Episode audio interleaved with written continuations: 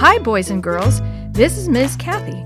I'm so happy you've joined me today for another story just for you. Water on the Chair by Lawrence Maxwell.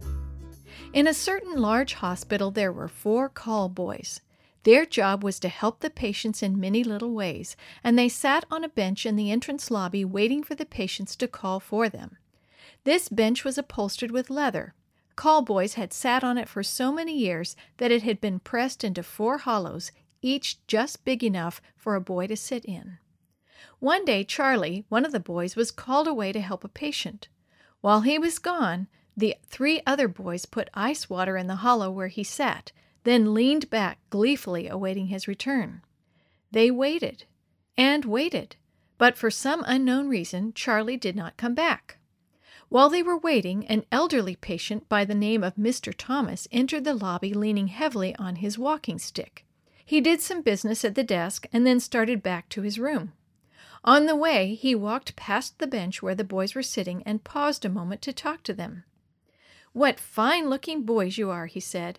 When I think of all the juvenile delinquents that roam the streets these days, ah, it wasn't that way when I was a boy. But you young fellows, so upright and noble, so willing and helpful, it's a pleasure to be in the hospital with you. The three boys blushed. Yes, it's a pleasure indeed, Mr. Thomas went on.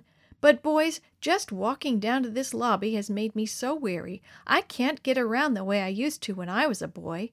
I wonder if I couldn't sit in that empty place on your bench and rest a while. Oh, really? said Billy, jumping up in alarm. Sure, we'd be glad to have you, but er, wouldn't you be a lot more comfortable in one of the other chairs?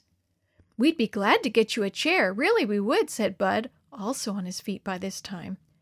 No, no, don't bother, said the elderly gentleman. It would be an honor to sit with you. And before the boys could stop him, he had sat down in Charlie's place. Yes, what dependable boys you are, he repeated. What dependable? He stopped and the boys noticed a strange look come over his face. They saw him feel beneath him, and they sat petrified as he leaped from the bench with a speed they would have thought impossible, peered down at the seat, then swung around and headed for the manager's office, waving his stick before him. Where's the manager? he sputtered. Those wicked boys, those pranksters, putting water on chairs so old gentlemen will wet their clothes. Wait till I report them. They ought to be fired, every one of them.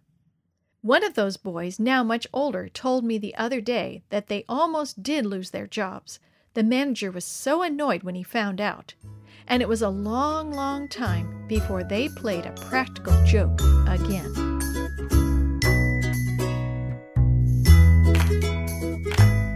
The story you have heard today is from Guide's Greatest Stories written by various authors and compiled by Randy Fishell, and used with permission from the Pacific Press Publishing Association. If you're interested in any other books published by the Seventh day Adventist Church, please visit AdventistBookCenter.com or call 1 800 765 6955.